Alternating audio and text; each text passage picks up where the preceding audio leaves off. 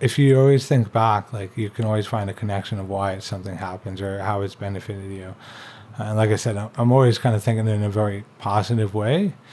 Uh, and so initially, I, I didn't want to do anything with teaching anymore. I was like, I'm done with teaching. I don't want anything to do with it. And now I look back, like, now I'm a yoga teacher, and now I'm I'm a humane educator. All you're doing is teaching. All I do is teaching, like all day long. I work with my clients. I'm teaching them how to cook and how to you know prepare meals and teaching them how to to change their their lifestyle and their habits. And so I, I've kind of come to this point, like you know what, I'm meant to be a teacher. Like this is what I'm here for. This is what I was put on this earth to do, and I've stepped into that role more so than ever, and taken advantage of all those years of teaching and educating, and use it in a positive way.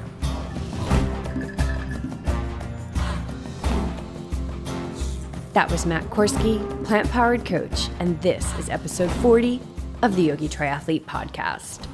Welcome back to another week of looking, finding, and living your purpose by listening to the stories of people who are doing just that.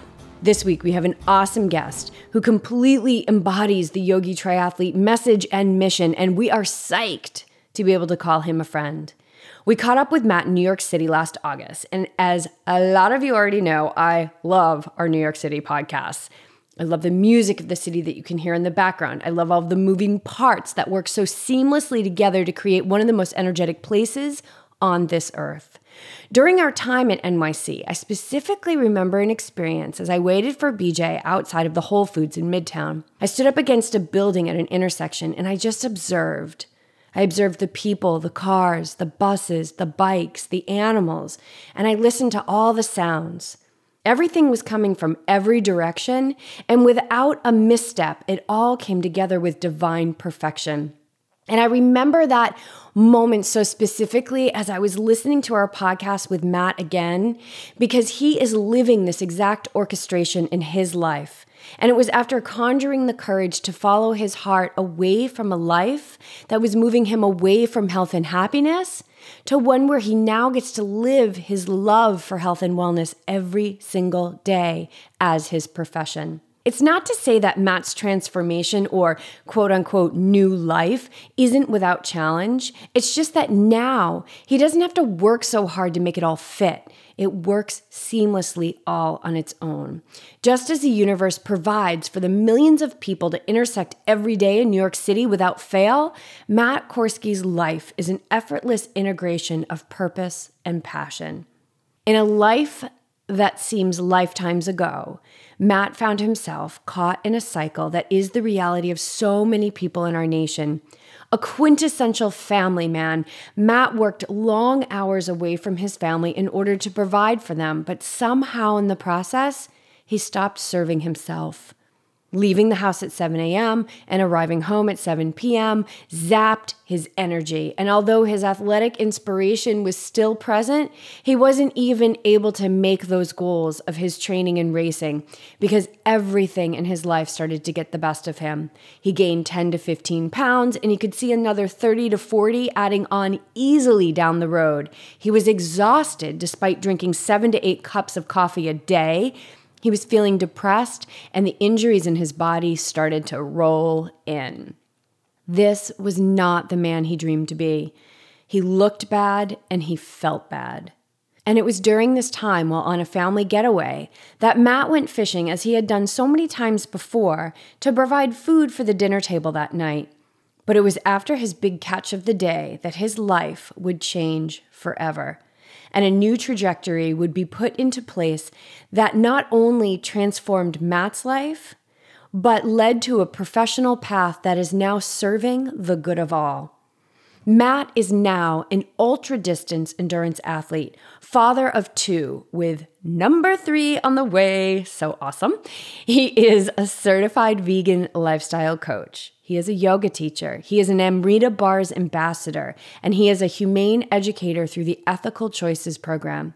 He took the leap after many signs and a long final year at his job. I can't say that he's never looked back because he has. But the way that he looks back is that he sees with clarity that his entire life was a perfect sequence of events to get him where he is today. If he didn't get to a point where he felt so bad, he may have never turned to a plant based diet, which within weeks completely transformed his health, including playing a major role in his cognitive clarity after decades of living with a confusing ADD brain. A brain that never allowed him to feel like he was making his own choices. It was from this cold turkey switch that he was able to get back into athletics, quit coffee, and educate himself on the positive effects that eating a plant based diet has on the health of the planet its people, and of course, its sweet animals. This is the story of a warrior. This is the story of someone who is willing to become vulnerable enough to lead with his heart and to see his imperfections, to heal his body and mind, and step into his role as a health and wellness educator. We chat about his road to becoming a yoga teacher, as well as his entire backstory to his transformation. We chat about the effect of eating a plant based diet on his training and the ultimate importance of keeping communication open with the family, especially when it comes to a household that is only partially plant based. Matt shares some awesome tips and recommendations to keep connection within separation on the plate. This is truly an inspiring conversation, and we hope you guys enjoy the show. Before we jump in, I just want to thank everyone who has reached out to us with feedback on the new website. We've really been under a soft launch for the last week, just releasing it to you guys, and we've been fine tuning, and we're going to be sending it out to the masses soon. But we've got two new ways to support the show, so please consider helping us out so we can keep the YTP alive. We really need your help. Patreon and Amazon will get the job done, and those links are right on the homepage. So if you haven't checked it out already, definitely go to yogitriathlete.com and check out some of the incredible deals going on right now. Like when you sign up for six months of coaching, either triathlon or run, you get your first month for 99 cents. What? Yeah, it's true. We've also got a similar deal on virtual yoga classes with me. So, no matter where you live, you and I can get to the mat whenever you want. I've been practicing yoga since 1992, and there's no way that I would be able to do what I do without a strong yoga practice. I plan to continue crushing the long course for decades to come. So if you want some one on one instruction with me, you want some insight into my secrets on how to keep a healthy body and mind, get to the site, get yourself a virtual yoga package at a killer price. All right. That's it, you guys. Let's get on with our conversation with Matt Korsky, plant powered coach and modern day yogi triathlete warrior.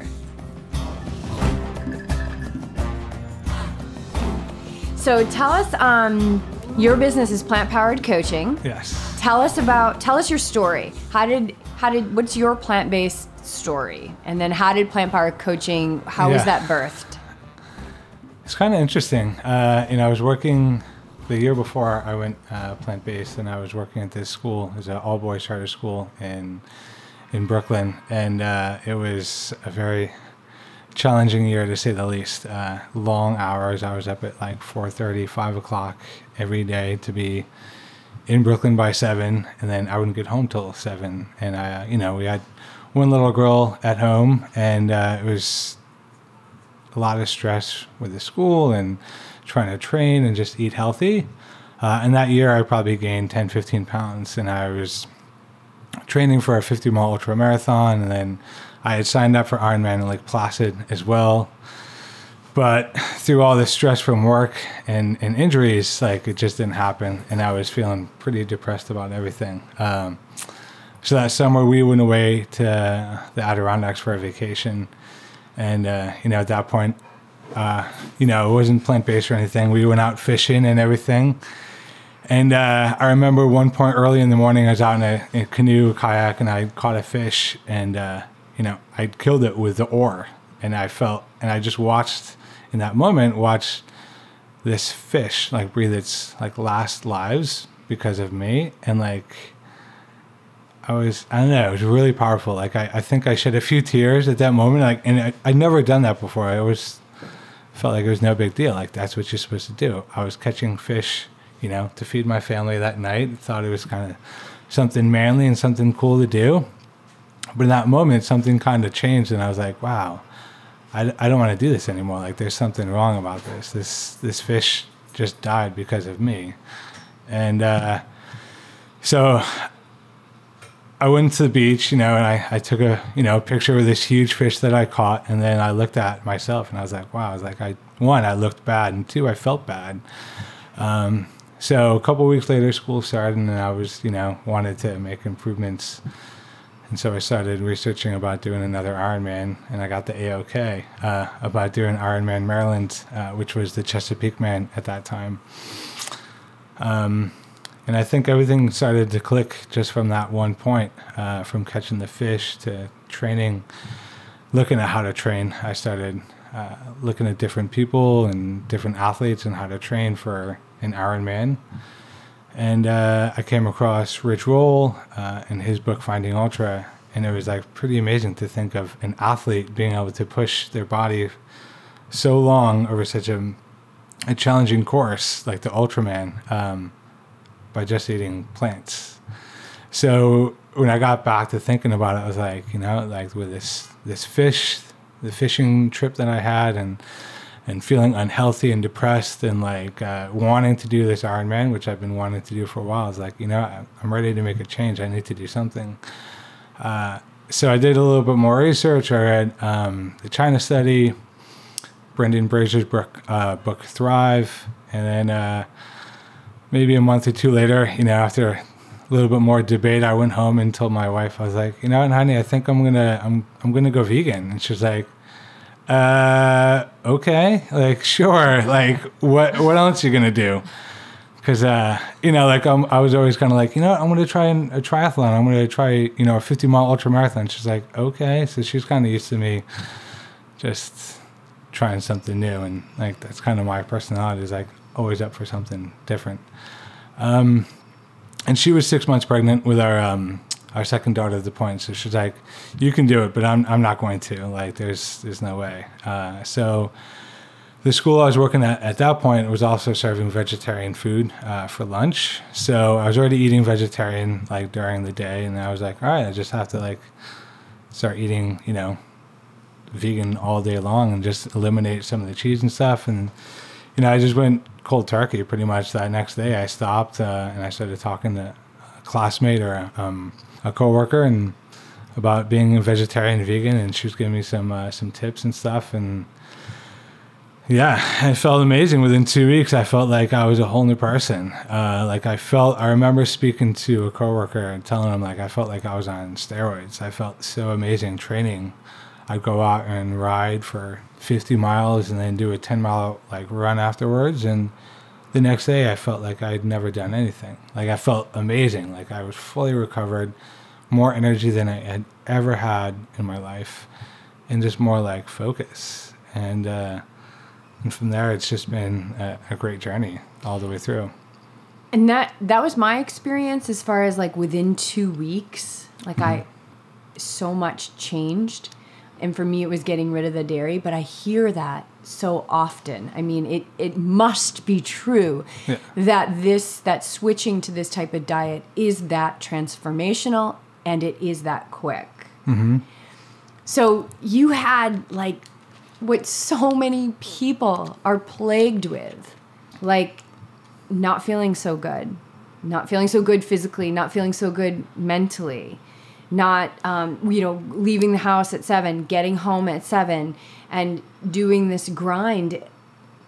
And you had this moment with the fish right? Yeah. I mean was it that clean cut? Like were there times where you questioned it? Was there a time where you thought i can't eat like this and train like, did you have the doubts or did you really just like rich roll's book is is very influential on a lot of mm-hmm. people, and it certainly was on us as well. I mean, where he went and uh, where he came from was just so remarkable. But did you have moments like what? I guess what I'm asking is what is the difference between you and the person who's still leaving at seven, coming home at seven, which is that's not the bad part. It's just not feeling good, not feeling good about themselves, not feeling good about what they're doing. What's the difference? Well, I definitely still had points. Uh you know, throughout the journey, especially the first year, of like questioning, like if I kind of felt a little sore or sick or just anything, I'm like, oh, maybe I'm not getting enough protein, or it's because I'm I'm I'm vegan now or something. But I was like, no, like I used to feel the same way, you know, when I was eating meat. So I definitely had moments where I was kind of questioning it. But I think the big thing was like, you know, I just got tired of like kind of feeling crappy.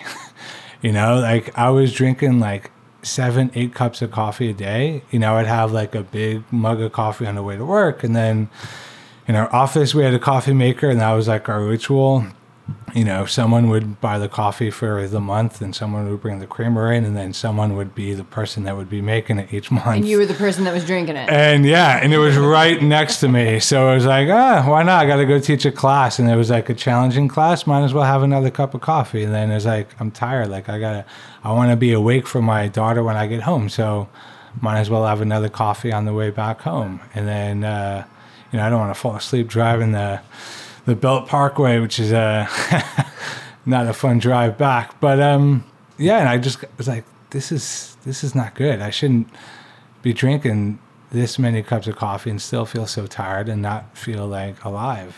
And uh, I could see where I was going, like in the future, like another 20, 30, 40 pounds easy, like in the next couple of years, more stress and just like I just got to a point I was like, I need to make a change. I need to do something. And for me, it's always been like a physical thing. I need to like push myself. So I was like, I'm gonna do an Ironman. I'm gonna I'm gonna try. Like I've been wanting to, and you know, like the last year I didn't do it, and I was I'm just gonna do it. So with all of it, it just came to a point where it was like I had to do something, and I was like, I'm gonna try vegan. Why not? Like I've got nothing to lose. It's not a jail sentence. If, if I don't like it, if it doesn't feel good, if it doesn't work, I can go back and I can figure out something different. But I've never given it a shot. All these people say it's amazing. It's probably not going to be as amazing for me because I'm just a normal dude, but it was absolutely transformational for me. Yeah, it sounds like, like it changed your life. Yeah. And the coffee, so coffee, you mentioned it uh, briefly, the ritual. Yeah. So what, what were you doing at this point for your career? What, what? Uh, I taught phys ed. Okay, phys ed. Middle school phys ed. Okay, and you're drinking this coffee and it's a ritual. And, and, and did you make that connection where you, are sipping the coffee, you know, you, you want to get home to your kids, you want to be active, but did you sense that it was a ritual? Like this was just a ritual. All it was was something warm and brown in the morning yeah. and all day. And you can disconnect from that. Yeah, it was something that was just like something that you do every you wake up, you don't even, it's like a mindless activity. And the more that I got into it, it just became even more mindless. Like the more coffee I drank, or just that whole idea of like, all right, every morning get to work at seven. By seven thirty, a, a big you know twelve cup pot of coffee is, is brewing, and you're ready to go. And then it, it just it wasn't even a thought process. It's just something that you did every day. Like you wake up, you brush, you brush your teeth, you get dressed, you go to work, you come back home. It was same, your automatic behavior. Yeah. It was like your wide open super highway. Like it's yeah. just what you did. It was kind of, it was kind of scary because I'd always uh, busted my sister-in-law's chops about how much coffee she had drank, uh, and I was like, wait, I'm doing the same thing. And I was like, that's not good. Rejection and denial. yeah, I was like, that's not good. Like, and uh, so I knew I had to do something. Did you feel the physical detoxification from it? What was that experience like? When I went vegan? Well, from the coffee. Let's just um, talk about um, the coffee. No, because you know, it like when I uh, when I started going plant based, like I said, I just went overnight, and um, I felt amazing. Just I think from all the the wow. extra nutrients, like I I started drinking less, you know, within the next week or two, and then I I would go for that cup of coffee, and I'm like, wait, I actually don't need it. Like I feel good. I'm like energized. Again, it was like that ritual. I'd go and just automatically start grabbing for that pot of coffee and pouring it, and then I would something just clicked, and I was like, wait, I actually don't need this. I got tons of energy. Like I'm, and I'd put it back, and I'd go do my stuff, and so just over time, it just diminished on its own because I, I felt like I didn't even need it. And you talked about when you switched to the vegan diet, you had more. Your thoughts were clearer. So I'm assuming this this probably had a lot to do with it because before you were ritual, you were numbing out, you were doing it, and then all of a sudden you're starting to stop and pause, and think. Yeah. And say, is this cup of coffee really good for me? So I'm assuming the, the plant based diet really cleared up your your your mental state and had things show through a little bit more clear. Yeah, it, it really made a huge difference uh, with everything because even growing up, I was diagnosed with ADD, and so my mind was always racing like a million miles per hour. Um, and recently, my mom asked me, she's like, "So, do you think like this plant-based nutrition, the vegan diet, has actually helped with it?" And I was like, "For sure. Like, I'm definitely more focused. I feel like I can make an actual decision based on my own choices and not just." because of some other physical person inside of me making it. Like I always felt like it wasn't me that making the decisions. But now once I went, you know, plant based, I felt like I could actually make a decision for myself. Like it's cleared up a whole nother section of my mind that I could stop, think about something, and then actually do something instead of actually reacting just immediately to something.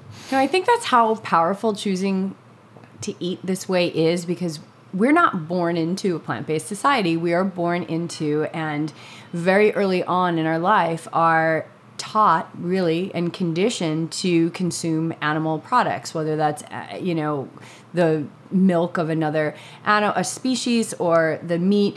And choosing away from that, I mean, I forget I feel like everybody is plant based, and I have to remind mm-hmm. myself that we are a very small percentage. And that even though we know people who have been vegan since the 60s and vegan since the 80s and the, like the true pioneers, we are still on the forefront of this. And it's choosing away from what we're conditioned to know essentially about what we need to put in our body. So I think being able to just I think there's a huge power behind this decision to eat against the way we are conditioned to eat, and it infiltrates every part of our life so that we can see, like, I don't have to do something just because I always have done it. I don't hmm. have to do something because everybody else is doing it. Like, I have choices in this, and I can eat another way, and I can eat in a way that doesn't harm the planet or the animals or me. Yeah, I, I, I think it's so powerful. I totally agree. I've never uh, looked at it that way. I heard someone uh, a couple months ago uh, talk about it in a very similar way, and they're talking about you know you're born uh, into like a certain religion, and uh, you know you're kind of born into different thoughts of the way that you're supposed to be and the way that you're raised, whether it's a male or female, and you know society's points of view. It's the same thing with like the way that you eat. You know, if you're Italian, then you you know you eat a lot of pasta and cheese and meatballs and all that stuff. And so when I when I go into schools and I do my presentations or I talk to other people and I just share it, like, you know, like you have a choice. Like you're born with a certain set of ideas that that's the way life goes, but it doesn't have to be. Like you have the power to make a choice about what you want to eat. You're probably going to get a little pushback from some people because uh, it may be a little, you know, intimidating to them but you actually have a choice to stop and do something completely different if it doesn't feel right for you. Like no one ever stops and thinks about that. Just because you're Italian doesn't mean you have to eat lasagna, you know, four nights a week or or something like that. Like you could stop and actually think about how it's making you feel and then make a different choice that's going to lead to something that you actually are looking for. So, when did you make the choice to pursue your plant-powered coaching business? It was within that first year. I just felt so uh, so good physically, mentally, and emotionally, and I just wanted to share it with everyone. You know, I was like, this is like, I felt like this is something that has been hidden from so many people, and we've been kind of lied to about what what true nutrition looks like. And I just wanted to share it with the world, you know. And I wanted to find a way to speak about this and allow other people to feel the same way that I did, physically, emotionally, and just kind of open up their whole lives in a whole different way.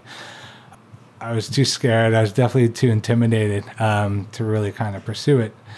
So that next year, uh, when I went to a new school, I was lucky to have some really amazing colleagues that were extremely supportive, understanding, um, and were open ears to everything that I was sharing about. Um, and they they said like you know you would, you would be so great at just sharing this in a whole different way as like a health coach or just some other point of view than in like in a school and so I was like well I actually been thinking about that too but you know like there's no way I could do that like I'm I'm I've been a phys ed teacher my whole life this is what I do like no, like you. And it's just showing up in your life. Yeah. Like people are now telling you to do it. Like how many more signs do we need? Exactly. And uh, so, literally within that next day, I started researching like health coach, how to be a you know a vegan health coach, and I was like, maybe I could do it. And then I found uh, Victoria Moran's Main Street Vegan Academy, and I applied. Uh, I think within the next week. But it was closed out. I got an email back from her, and it was like, "Oh, sorry, we've already, you know, reached our capacity for the next training."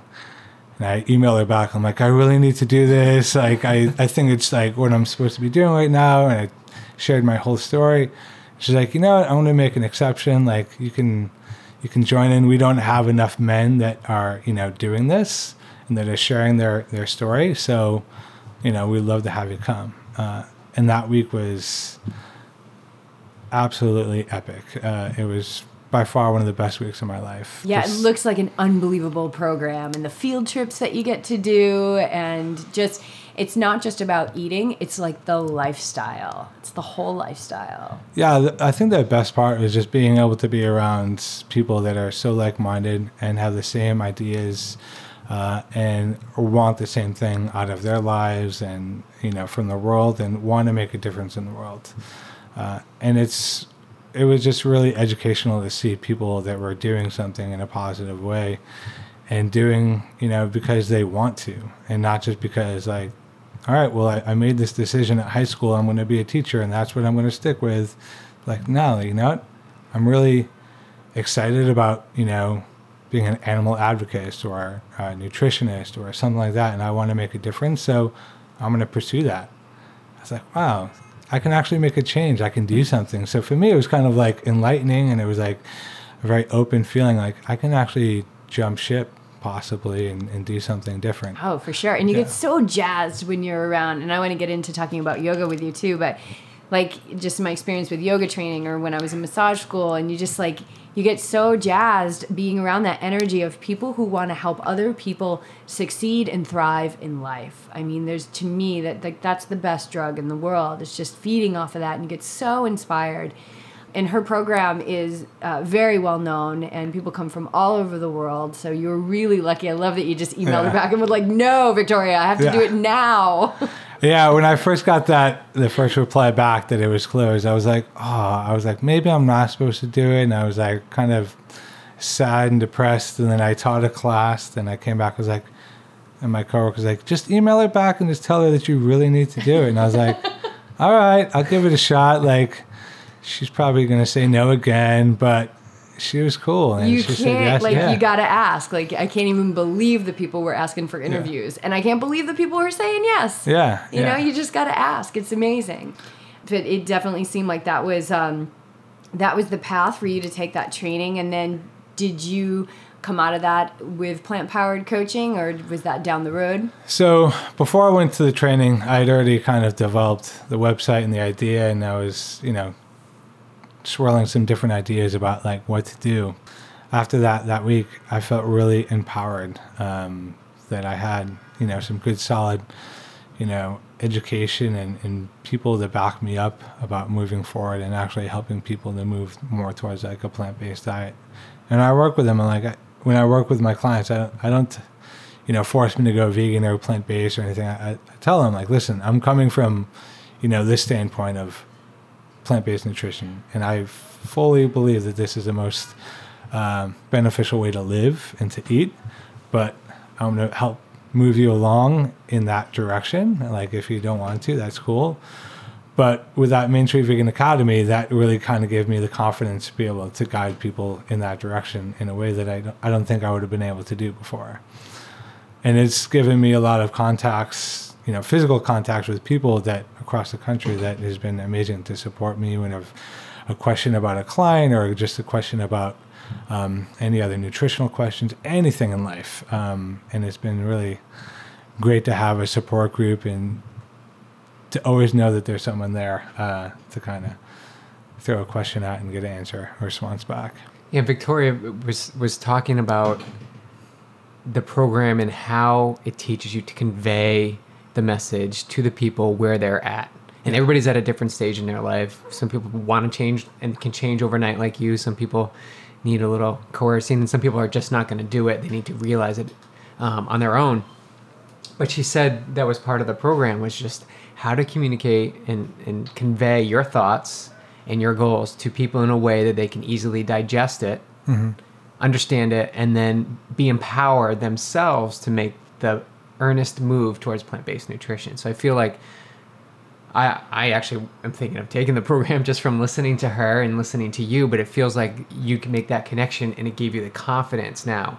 Now you can talk to people. Now you can get your message across without being that you know that hardcore you know this is the best thing um, sort of like coerce them to do that Yeah, when I when I first uh, that first six months of me switching, I remember calling uh, you know family members and like, "This is you have to do this. If you don't do this, you're gonna die," and like all this, you know.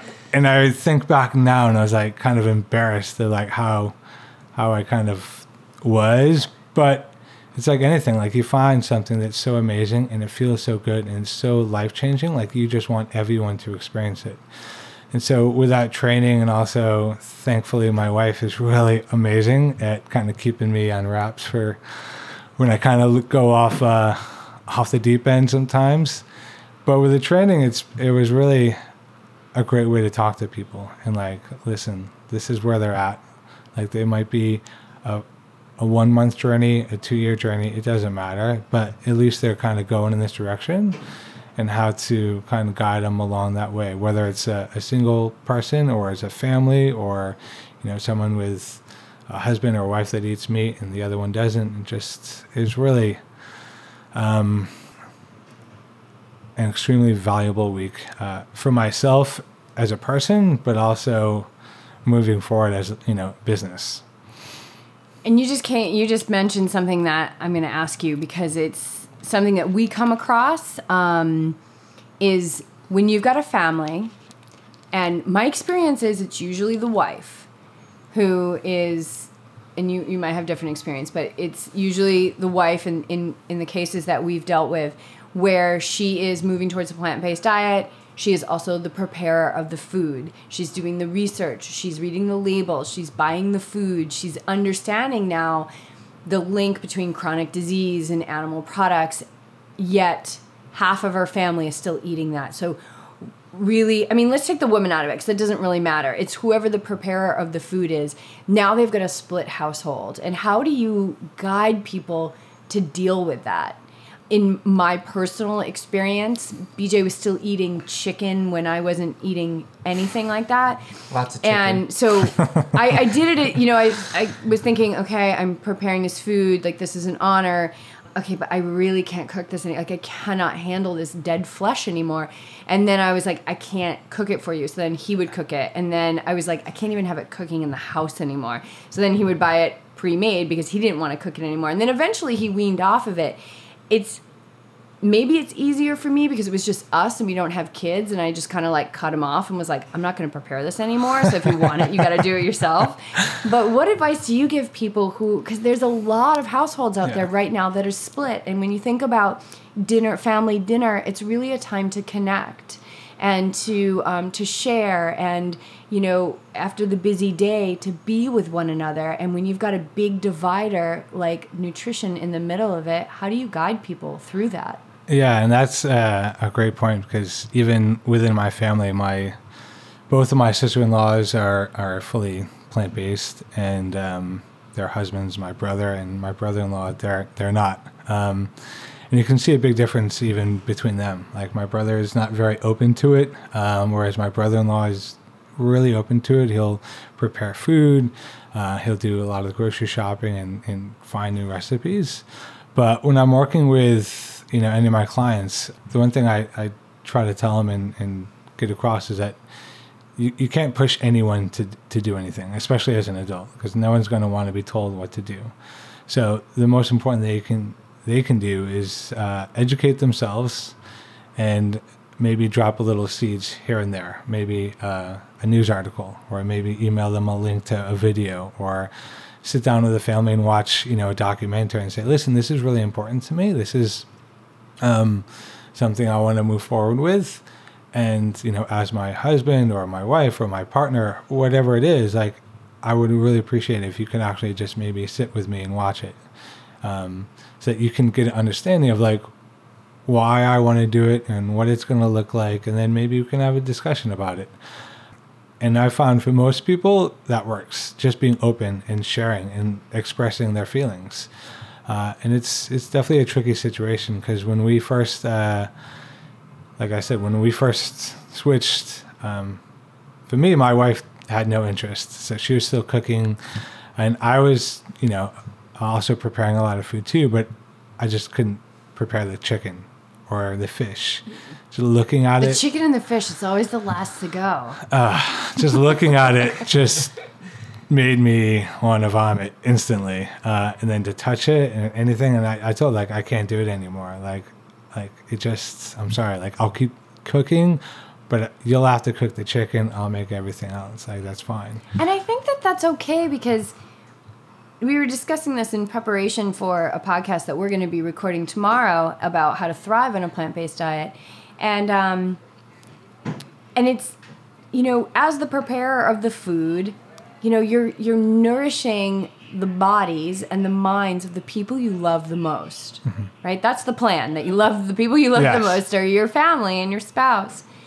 And so if you're educated in the mountain of evidence um, of how a plant based diet can benefit your health and serving up what is causing so much illness or, or connected to so much illness like it's a huge conflict. And so i think it's okay. I think it's okay to say i can't do this anymore. And feeling in to yourself as the preparer of the food like where am i at with this because i'm nourishing the bodies and the minds of the people i love the most yet i'm preparing something that is in complete opposition of how I feel and what I'm supposed to be doing. So I think it's okay to, if you're ready at that point, to kind of say, I can't do this anymore, and I'll make everything else. But if you need the meat, you might have to grill it outside. Or Yeah, I, I agree, and I think as like in a personal standpoint, it's like, you know, you have your own personal values and ideals, and I think it's perfectly fine to stand up for yourself and like, listen, like,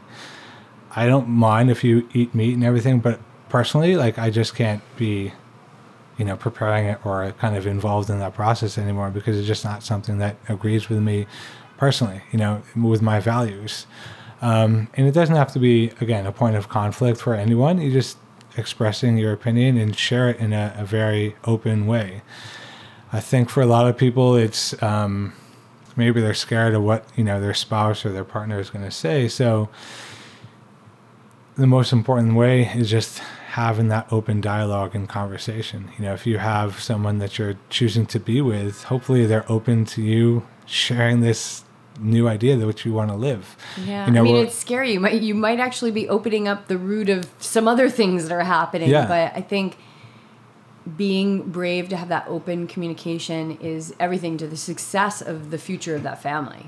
Well, for my wife and I, like that's pretty much the root of everything. Like whenever I want to uh, maybe train for a new event, like just last was it last week or two weeks ago, I I'd mentioned like, honey, uh, kind of have something I want to talk to you about. Um, and I, and I'm I'm looking to possibly train for a hundred mile ultra marathon. But I would never just open up and say, "Listen, this is what I'm doing. Like now, deal with it." Like because You're both involved. It, it Yeah. affects everything. it affects everything and so i'm you know open to her saying no about it because if it's going to cause too much distress for her and for our kids then it's it's not worth it like no race is ever going to be worth that much to end up leading to a divorce god forbid or anything like that like i want to have an enjoyable time training and not feel guilty about it. Uh, I remember the first big race uh, I did a 50 mile ultra marathon when my daughter was I think a year old, and I remember going out and um, feeling so guilty um, when I was out late training and she was home with it, with my daughter and and I think it was because I didn't really uh, approach it in a way that was like open for her to say yes or no. It was more like this is what I want to do and like I'm going to train for this and you know everything else is going to be on you. Uh, so the next time I, I asked her again to open up to doing an Ironman, we had a, like a long conversation for a couple weeks about it. And I expressed like this is what it's going to look like. A lot of hours of training. I'm not going to be home, and you know, just everything to make sure that it was totally a, a cohesive idea between the both of us. And she was cool with it. And for me, when I was training, I felt much better being out there for hours and hours on the weekends or at night. Um, and for her, she also felt like she was a part of it and not just I was throwing this on her. And now she had the responsibility of, you know, these extra hours watching our, our toddler. And so I think even with the, the nutrition, it's the same thing. It's like being open and sharing and talking about how it might look and, you know, what you can do to help them out and, and support them if they're still eating meat, but just giving them some education and having an open dialogue about that conversation would be really uh, beneficial for anyone. And you're and you were both you're both individuals before you met, so you each had your values and goals, and then you came together to have this family. And it's important for the spouse to understand what's important to the other person. I think the open dialogue is exactly for that, like and to understand why you want to do something, and if this means if this is so important to you, then yes, the then we can do it with you know X, Y, and Z. This is how it's going to happen, and it's it's temporary. Like Yeah. everything we do, these Yeah. mega endurance events, it's temporary. It's mm-hmm. just something you both join in on, it and you mentioned it. Like your wife is part of it. Like she is part of your passion to pursue endurance racing, and these are the guidelines that it needs to meet. Um, but my point is, you were you were individuals to start with. You came together, and it's important to continue. And this is something Jess and I really believe in: is just to maintain your individuality. Like this is what this is who you are, and you need to work on yourself. So I, I'm not going to eat meat. Like I'm not going to cook it. That's that's important to me. And sooner or later, the spouse, you know, may not be there, but they're on their own timeline, and eventually will come together because you have formed this union. Um, but but again, I believe like you just have that individuality to start, and I think it's so valuable to be separate, but also to be together. Yeah, I, I totally agree, and that's um, the same thing. I was talking with a, a fellow yoga teacher this morning after my class, and she's been vegan for 12 years, but her boyfriend is like a huge meat eater, and she's like, "It's appalling how much meat this guy eats." Uh, she's like, I, I want him to, to switch, but um, she, you know, how do I do it? I was like, well, you know, you can't force it; just let it be open, and you never know. Like someday it might happen you know, the one woman that I followed that I met uh, through the Main Street Vegan Academy, JL Fields, she had always talked about how her husband, you know, he was, you know, a meat eater, carnivore, you know, when they met, and she, you know, went vegan at some time, and eventually over a period of time, he also switched, and you just have to be uh, open to give them their Mhm. space and, and be free. But having that individuality of still being yourself um, is important with anything that you do. Is like, because otherwise you kind of lose who you are and maybe in a way become resentful for anything. Oh, absolutely. You start to compromise who you are, you will become resentful over time, for sure. Um, so you mentioned yoga. Where does yoga come in on this? I was um, taking a master's class uh, for my education, and uh, it was on stress, and we did hot yoga, and that was like the first time I ever took a class, and we were doing like the Bikram, and I was blown away at how challenging it was. Now, was this pre-vegan, post-vegan? Yeah, this was 10, 12 years ago. Um, and so I was taking the class once a week, and uh, I invited my wife to come, and she started doing it with us, uh, with my uh, classmates. And then she kept going with it. She got really into the Bikram stuff, and she was doing it two or three times a week. And I kind of fell off because I got more into the triathlon and the training. But I would do it, you know, once in a while, you know, once a week. It's maybe so once a important to the training, dude. Yeah, It's so yeah. important. But then the more I got involved with the endurance training and I started amp it up towards a half Ironman and you know marathons, the injuries started to roll in quickly. And the more I was reading about training, I was like, yoga, yoga, yoga. So I started going back to yoga classes. Um, and I felt so much better. You know, I've always had some IT band issues, and just with the yoga alone, that made a huge uh, difference with that. And I've got two herniated discs, and that alone, I'd have major flare ups during training or just any time through the year. And with yoga, it's like pretty much solve that. I still have, you know, minor aches and pains. It's not perfect, but it's taken 95% of that pain and stiffness out of the equation. So when I started training for the Ironman, I was doing twice a week yoga, uh, and I just felt so much better. Oh yeah, and w- for so long I did once a week, and once a week, yeah, it just puts you back to where you were. But um, two times a week is good. I find three is like optimal, which cuts into my training a little bit. But with but the three is like that's gold for me. Three times a week during Ironman training, Yeah, it's make a huge difference. it makes a huge difference. And then you went through a training, and you're a yoga teacher as well. Yeah, so uh, last year I did a, a summer intensive yoga training after I quit my job as a, a school teacher. So that happened last year. You after last teaching season, you quit. So 2015, uh, 14, I think. 14. Yeah. Okay. So Nice. Finally made yeah, the jump. I, I don't know. It was a pretty, um, uh, it was a long year. Um, it was a long year mentally going into it because that, that previous summer I'd done the, the Main Street Vegan Academy and I was so inspired to do something different. And then you went back to your job. Yeah, and um, I initially thought it was you know the inspiration would kind of wear off. You know, you're around all these cool people, and it was exciting. But I was like, eh, it's gonna wear off. But it just kept coming back, and I kept feeling like this pull towards something besides teaching, um, besides being in the schools. So I went into the school year already kind of having this idea that this was going to be my last year. Like I didn't want to do it anymore. So I, I, I try to focus more on the plant powered coaching, but for me, it's always been it's either all in or, or, or not. So throughout the year, like I just found myself not being able to really put the energy into, you know, the plant based coaching that I wanted to. So midway through the year, I talked to my wife and I was like, you know, I'm thinking about, you know, leaving. You know, I don't want to do this anymore. And again, coming back and just having this conversation with her and like being open to her saying, no, like we need you to, you know, to make the money and, you know, the hours with the two kids is really important.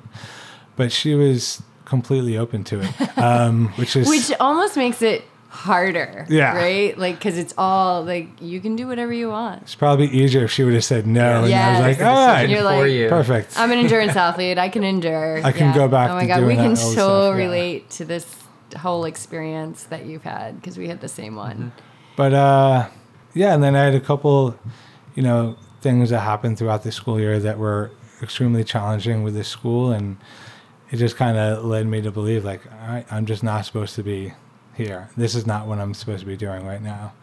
Uh, so I just, you know, got the courage and the ideas like you know I'm just gonna I'm just gonna end the teaching.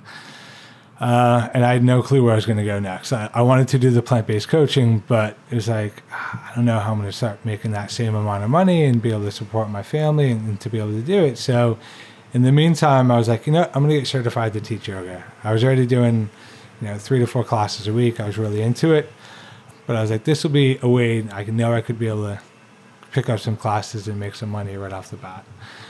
So I went into it and I really kind of wasn't sure about it until about two weeks in, and then I was like, "This is, this is awesome!" Like this yoga teacher training was really powerful. Where, what um, training did you go through? It was uh, in West Babylon, out in Long Island, a place called Always at Home, and Oh, that's cute. yeah, it was. It was mind blowing. That whole intensive was uh, really powerful. The group of students that were in my class were really warm, inviting, welcoming, and I grew so much personally. And uh, I dealt with a lot of issues that I've been kind of harboring in my mind since I was like five years old, uh, like when my parents got divorced, and you know having resentment towards my father and and anger and all that stuff. And we went through um, this training called Hellinger's, and uh, it just kind of let everything go. Um, and it was amazing. The best uh, experience besides that Main Street Ve- Vegan Academy. Um, and so I started teaching uh, that August last year. And the more I got into it, the more I really enjoyed it and saw that people really were getting stuff out of it.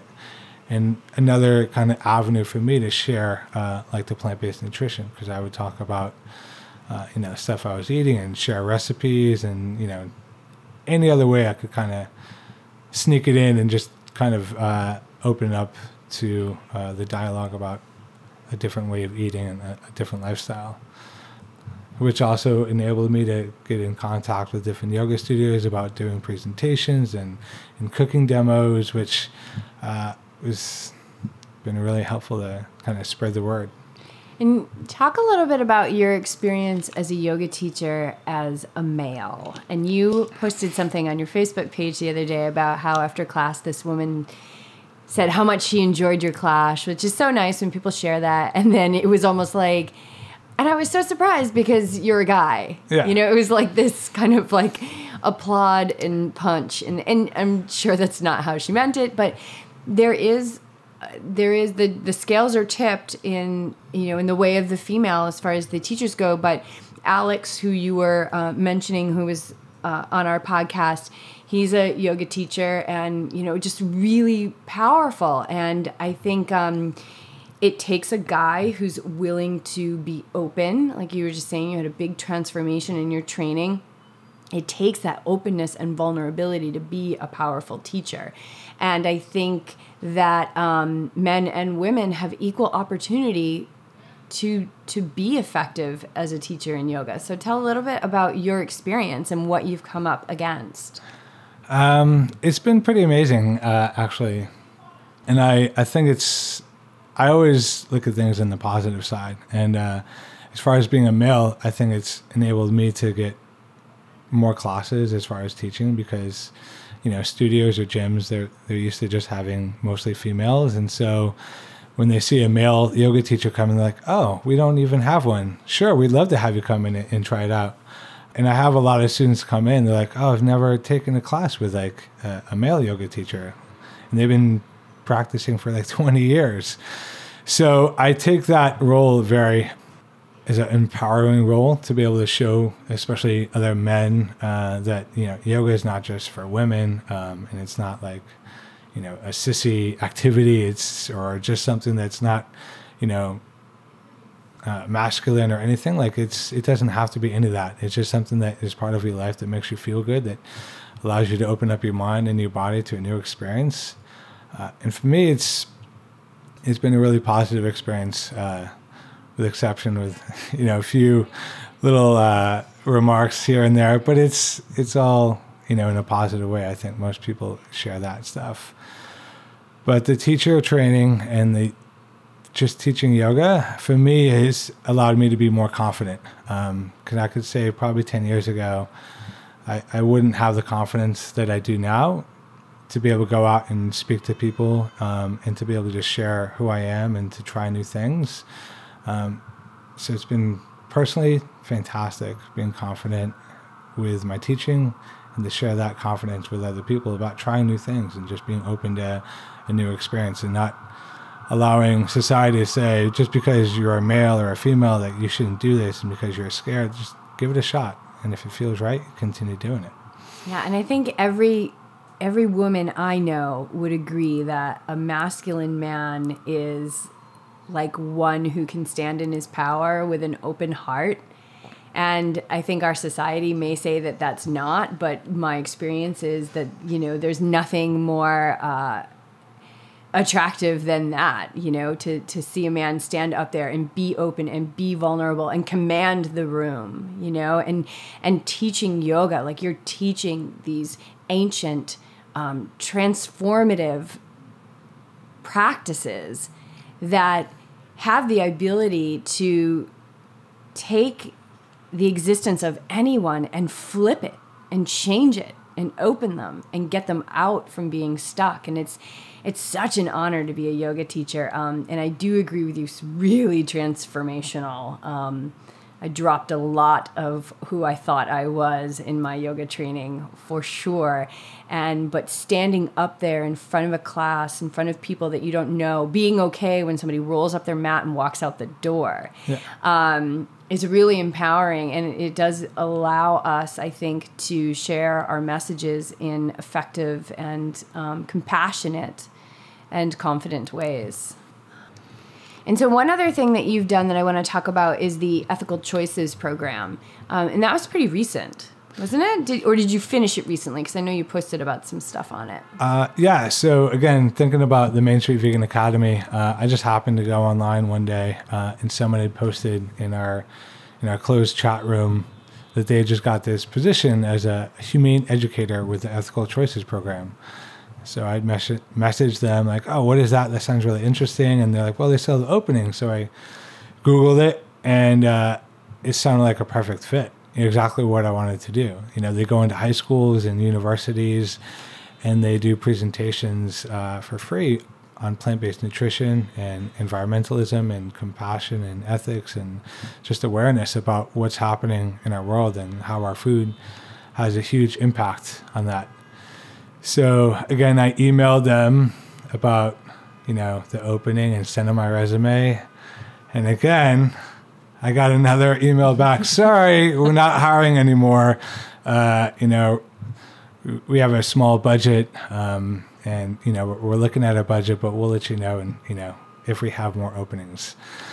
So I was like, oh man, shot down again. But within a week, I got another email back. They'd met with the board of directors they got the AOK to hire more people.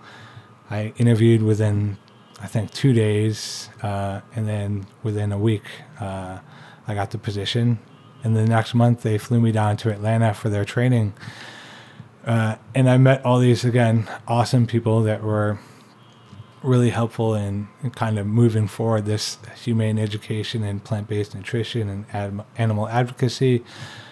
And when I got back in April uh, after the training, I just started contacting schools. And within that last two months of schools, I did a, almost 100 presentations in about eight, eight or nine different schools. Um, and every school, all the teachers were just blown away. And I would say almost all the teachers at the end of the presentation would say, like, listen, I, I think that was amazing. I got to go home and talk to my husband or wife. Like, I think I need to go at least vegetarian, if not vegan. Like, I had no clue that this was happening, not only to the animals, but as far as environmental impact and the animal agriculture, uh, and even like the health, like the osteoporosis and calcium and just uh, cancer and anything else. Um, so it's been a pretty awesome journey with them just to be able to get into these schools and share. And for me, having those 13 years of being a, a school teacher has allowed me to just go in there and and put all that the college years of training and the 13 years of teaching right into right into play and be able to you know go off and be able to share it in a really positive way it's so perfect. Like when you think, oh, I'm in the jo- I'm in this job and I can't do it anymore, and then a couple years down the line, you look back and you say, oh my God, that all makes sense now. Now I'm using it in a different way. Yeah, it's always if you always think back, like you can always find a connection of why something happens or how it's benefited you. And like I said, I'm always kind of thinking in a very positive way. And so initially I, I didn't want to do anything with teaching anymore. I was like, I'm done with teaching. I don't want anything to do with it. And now I look back like, now I'm a yoga teacher, and now I'm I'm a humane educator. All you're doing is teaching. All I do is teaching, like all day long. I work with my clients. I'm teaching them how to cook and how to you know prepare meals and teaching them how to to change their their lifestyle and their habits. And so I, I've kind of come to this point, like you know what, I'm meant to be a teacher. Like this is what I'm here for. This is what I was put on this earth to do, and I've stepped into that role more so than ever, and taken advantage of all those years of teaching and educating, and use it in a positive way. Yeah. So it wasn't necessarily the teaching. You just needed, like, you were kind of pointing the finger at the teaching, but it was just you. You needed the universe was telling you that you needed to make space to open up for this new type of teaching. And um, you kind of were a teacher for us because we were looking for um, another way to fuel ourselves during our races. And that's how we got connected with you through Amrita. Yeah. And I can't remember I think it was BJ that had the first point of contact with you, but you were searching for a plant based nutrition bar and you introduced it, Amrita, to us, which we've now used.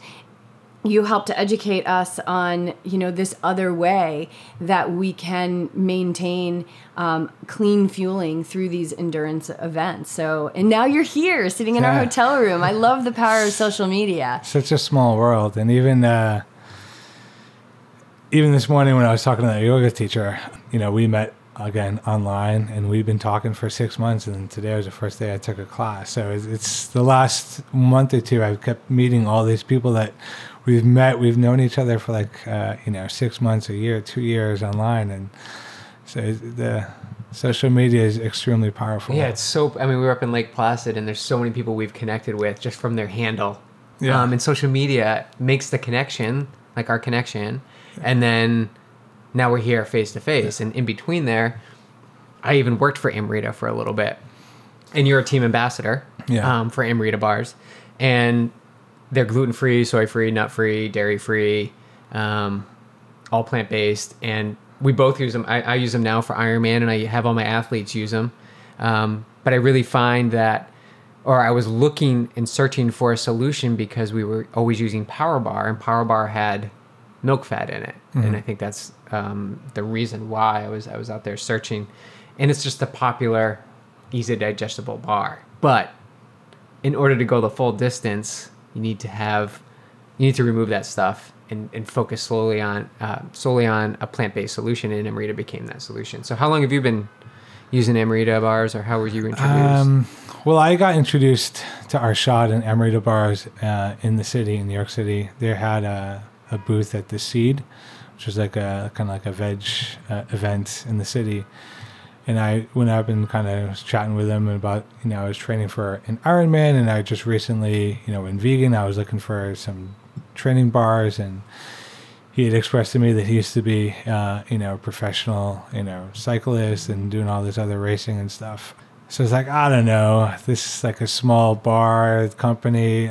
I'll give it a shot, but I don't know how well it's going to work. Again, like with the plant based nutrition, there's always a little skepticism, but I was open. I gave it a shot, and it felt great just using them. Um, I did a couple test rides uh, before. I was just using gels and and Gatorade. Um, so I went out and did some test rides just with the Amrita bars and and with uh, just water, and then a couple of training rides with the gels and and the Gatorade. And I noticed a vast difference between the two. Like with the gels and the the Gatorade. Even the gels alone, I could feel a huge spike in energy, but then the same drop, uh, a huge spike going all the way down to the floor of like mentally feeling exhausted, physically feeling exhausted.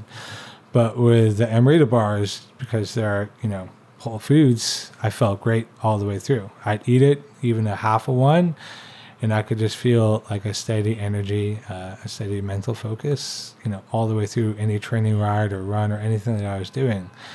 And I could actually eat them the whole day long. It's usually, you know, the goos or the gels or any of that stuff. You have like five or six of them, your stomach could start to turn, and your mouth is like, you don't want to have anything. Uh, but these I could eat all day long with a bike and with a run, and I never got tired uh, of enjoying them. And I find them to be really easy on your belly, even though there's a there's some fiber in them. I think like four grams of fiber per bar.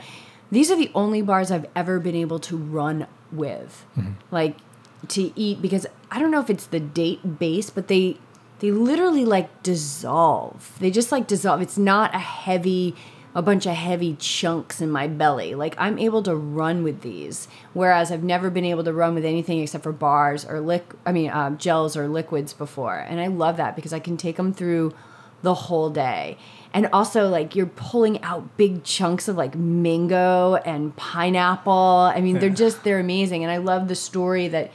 And I may be getting this wrong, but I believe the idea of it is. Um, that he literally created these um, as a part of his journey to work with his son, who is autistic, and realizing that getting out the common allergens, the gluten, the dairy, and creating these bars, like the nutrition changed this little boy's life and the way that he functions um, in his life. And then that's really where Amrita was born from. Is that correct? Yeah, that's uh, that's the story that he uh, shared with me when I first met him. So beautiful. So it's like these bars were born from a place of love. And I mean, what can be more nourishing than that? I absolutely love them. And I think they're delicious too. And they make really good thank yous for podcast guests. We usually give them a Yeah. few bars, although we're out right now. So oh man, I know. there's a banana on the counter you can have. hey, bananas work for me. Well, f also with like Arshad, like his story, you know, going from like a, a corporate job and you know probably making you know a decent salary to uh, starting up this you know business of making nutritional bars uh, is really inspiring. and so for me, when I was thinking about making the switch, I remember having moments thinking about whether or not I could actually do it. And like, well, like this, this guy, you know, went from this big corporate position to starting this whole business about making bars, and I can only imagine how challenging that is as far as like making food and making sure it's fresh and quality and and everything. And uh, I was like, if this guy can do it, then like I can leave teaching and become like a health coach or a yoga teacher or just do what I want. Uh, so it's been kind of like a point of inspiration for me is thinking about any of these people that I have personal contact with that have made you know that huge leap of faith to doing something that they want uh, and that they're passionate about. And my daughters also love the bars too. Yeah, to- totally. And you're a point of inspiration for people as well that you took that leap as well. You know, so you see how it all trickles down. Um, and you mentioned your daughter. Do you have two daughters? I got two. and yeah. are they both vegan? Uh, they're ninety-five percent vegan. Is your wife yeah. vegan? Yeah, she is. Yeah. When did she make the switch? How long ago? Probably about two months after I did. Oh, so mine she was. uh, she was an early adopter. Yeah, mine was uh, like in February, I think of 2013, Mm-hmm. uh, and then she she switched around. Uh, I think maybe end of March, April, uh, and again she was like seven, eight months pregnant with our second daughter, Madison, at the point. So it's like pretty wild for her to be able to mentally make that change. You know, she's carrying, uh, you know, our daughter in her in her stomach, and she's trying to nourish herself to make sure that the baby's healthy and everything. And she makes this huge leap uh, to something that she's, you know, no clue about. And but it was me that was giving her the education, which uh, kind of made me feel really great knowing that she had that much trust in me that I could support her and you know nourish her with food that was going to not only make her feel good but also you know this little one that was growing inside of her.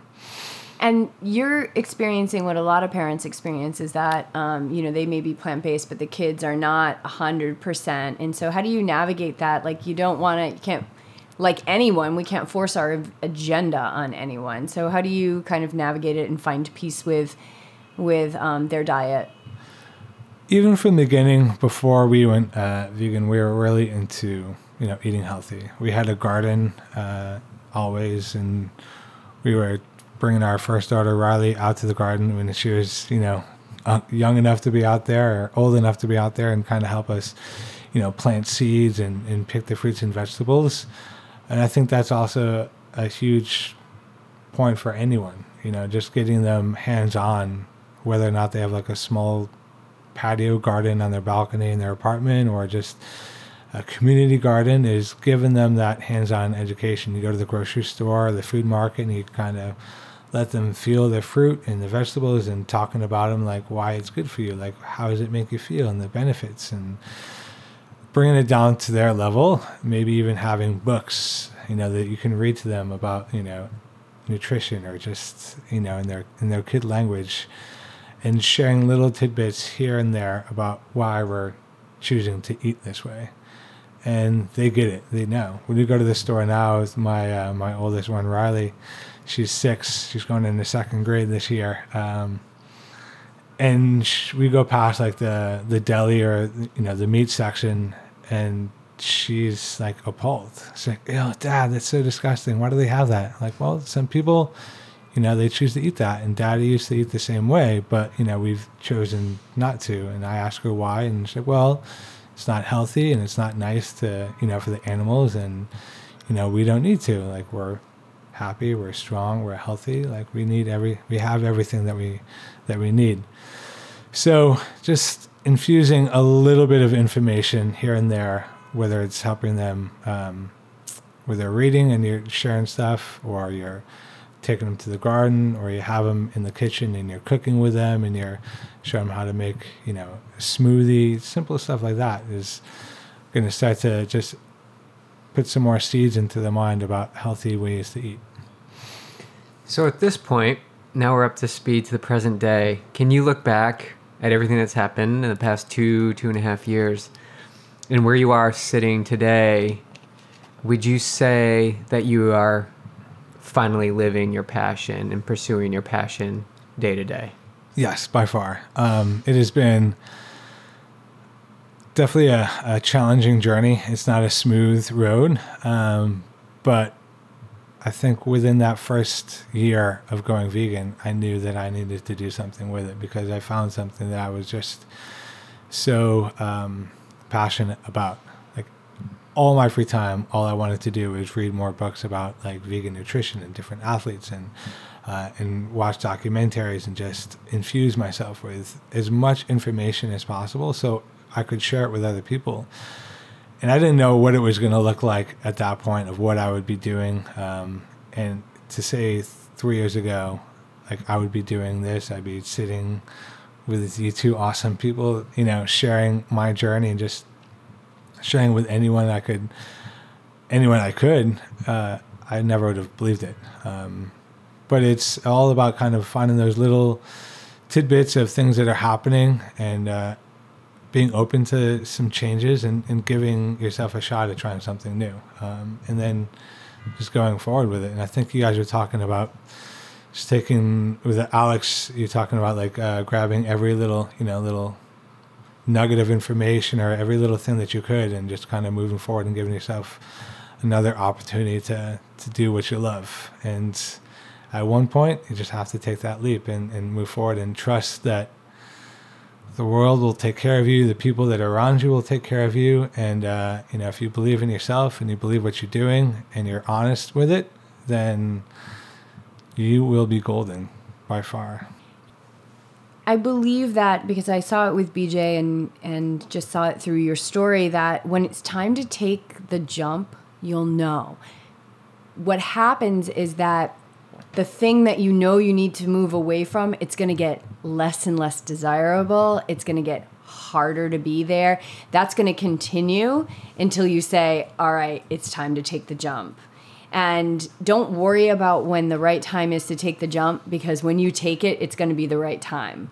And yeah, it's challenge it's challenging, but life is challenging. It doesn't matter if I'm working at, you know, a pharmacy or, you know, if I'm living like my dream job. It's life is always going to be challenging, but I'd so much rather be challenged with what I what I love and what I uh, challenged um, on the path where I'm confident that I'm doing what I'm supposed to do.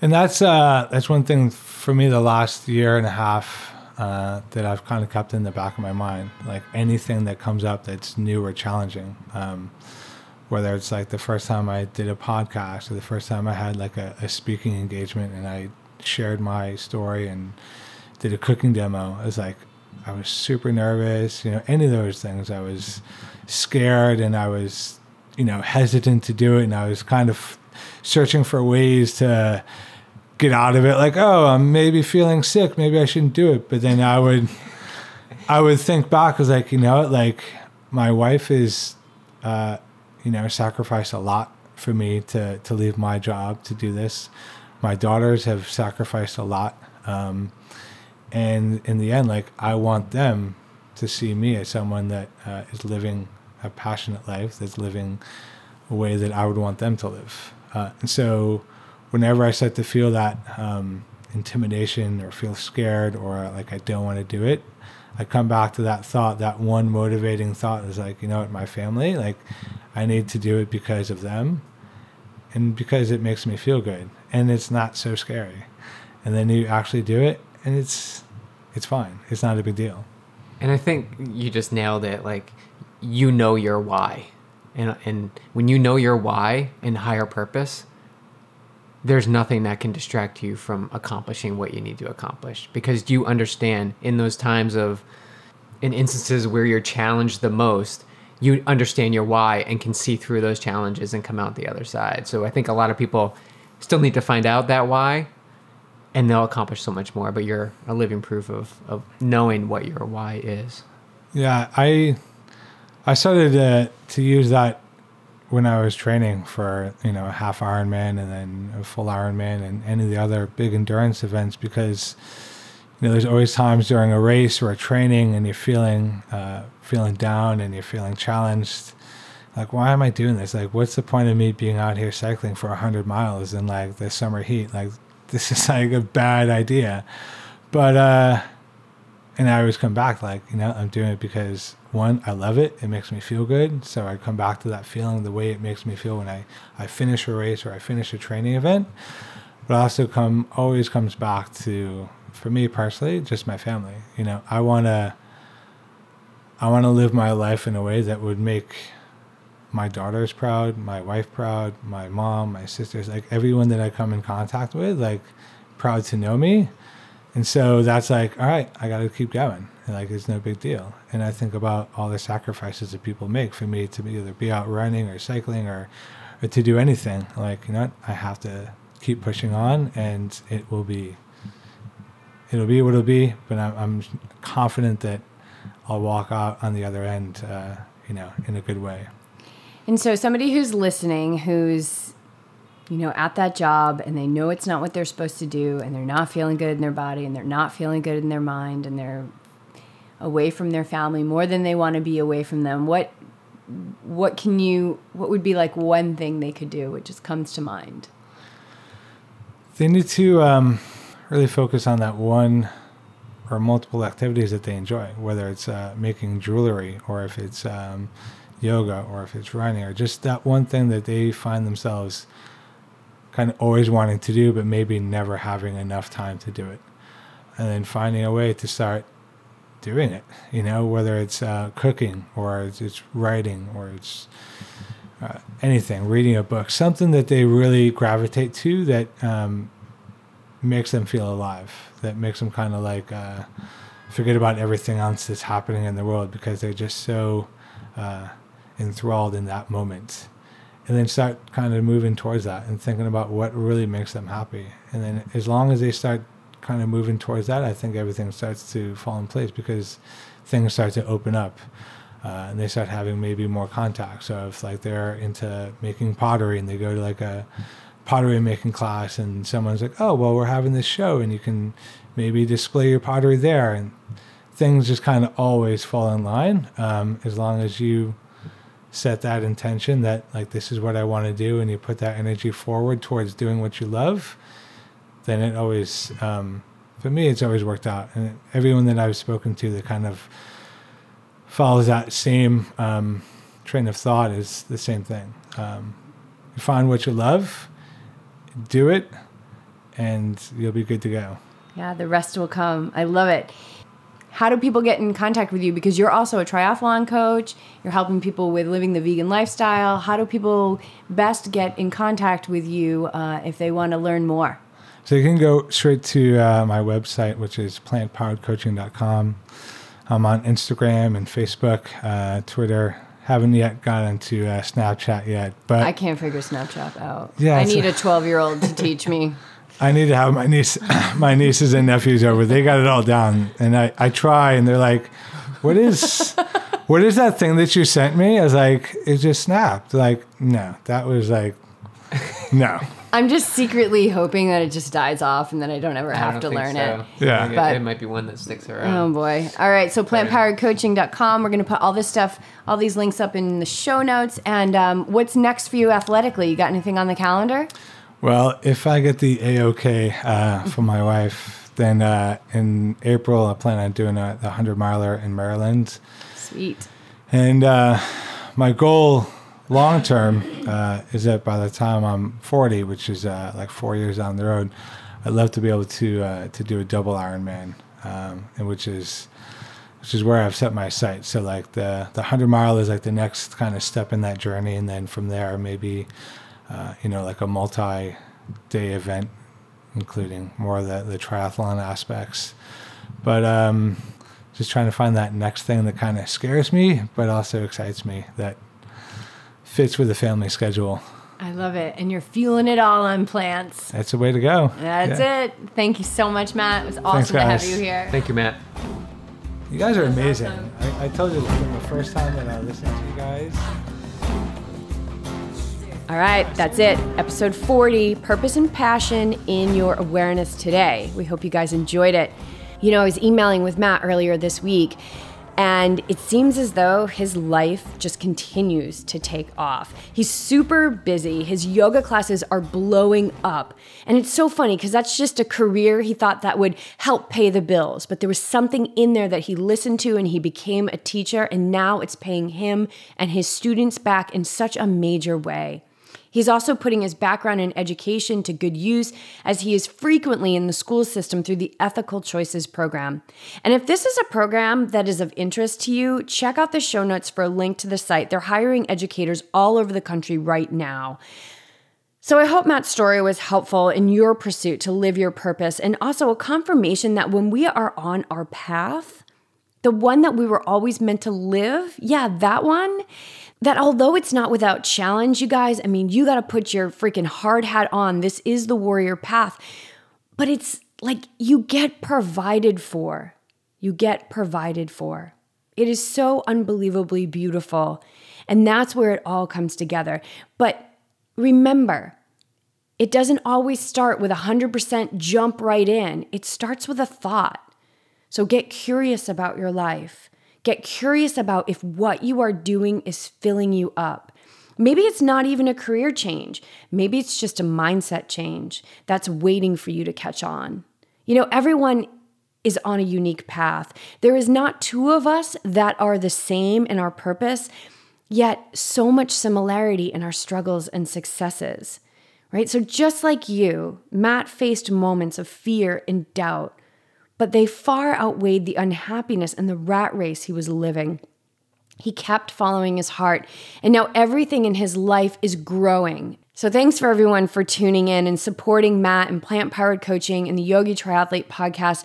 Please consider stepping up your support of the show. Become a patron through Patreon. Use the Amazon banner link. We love you guys. We feel the love back because you're expressing it to us in so many ways. And we see that and we thank you so much.